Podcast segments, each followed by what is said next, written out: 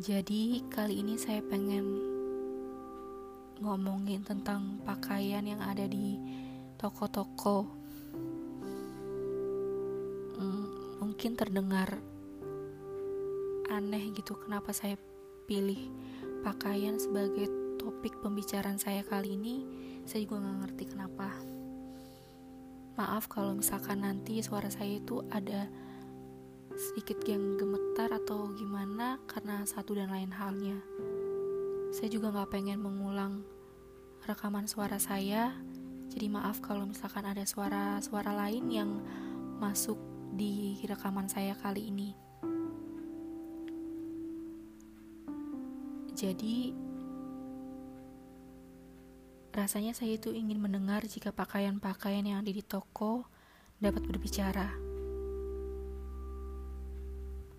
Mendengar cerita-cerita mereka yang menyenangkan, biasa saja, bahkan menyedihkan. Pasti sangat riuh jika saya dapat mendengarnya. Saya ingin mendengar betapa bahagianya deretan pakaian bestseller ketika mereka dipilih oleh pembeli. Dengan motifnya yang menarik, bahan yang nyaman dipakai, cocok untuk dipakai dalam segala kegiatan, serta dari harga yang terjangkau sampai yang paling mahal pun dapat dibeli oleh pembeli. Mereka merasa senang jika manusia memakainya dan dan banyak orang yang memuji keindahan mereka. Kemudian untuk pakaian yang merasa merasakan hal yang biasa saja, mereka tidak peduli apakah mereka akan dibawa pulang oleh pembeli atau tidak. Tidak ada keluhan yang terdengar dari mereka. Syukur-syukur masih ada yang mau dan sudah membeli mereka. Kalau tidak ada, ya tidak apa. Sepasrah itu memang.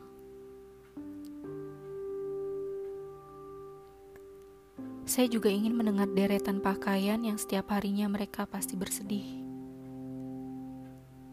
Karena tidak ada satupun orang yang melihat untuk membelinya atau mungkin sekedar dilihat sebentar dan kemudian orang tersebut membeli pakaian yang lain yang pastinya lebih menarik. Entahlah, pakaian-pakaian itu sering berpikir, apakah mereka terlalu biasa sehingga tidak mau melihat mereka? Apakah model pakaian mereka membosankan? Apakah mereka terlalu sederhana untuk dibeli? Tidak semenarikkah itu mereka? Bahkan dengan harga yang sudah menjadi murah pun, tidak ada juga yang membelinya. Banyak pertanyaan yang timbul ketika mereka melihat pakaian lainnya dibawa pulang oleh pembeli dan masuk ke dalam lemari mereka masing-masing. Mereka ingin dilihat dianggap hadir di sana.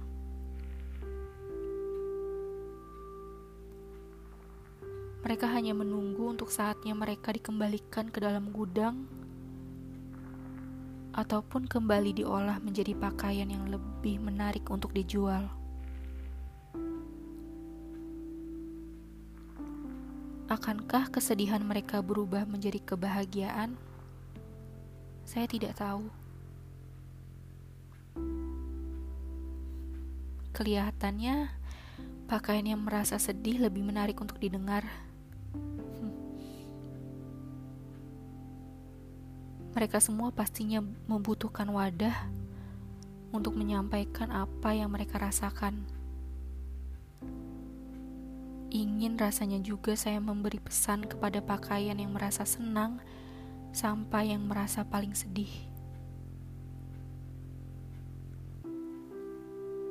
saya belum pernah menemukan hal yang selalu merasakan senang atau selalu merasakan sedih.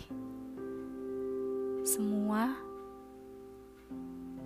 akan ada saatnya untuk merasakan kesenangan, biasa saja, dan kesedihan.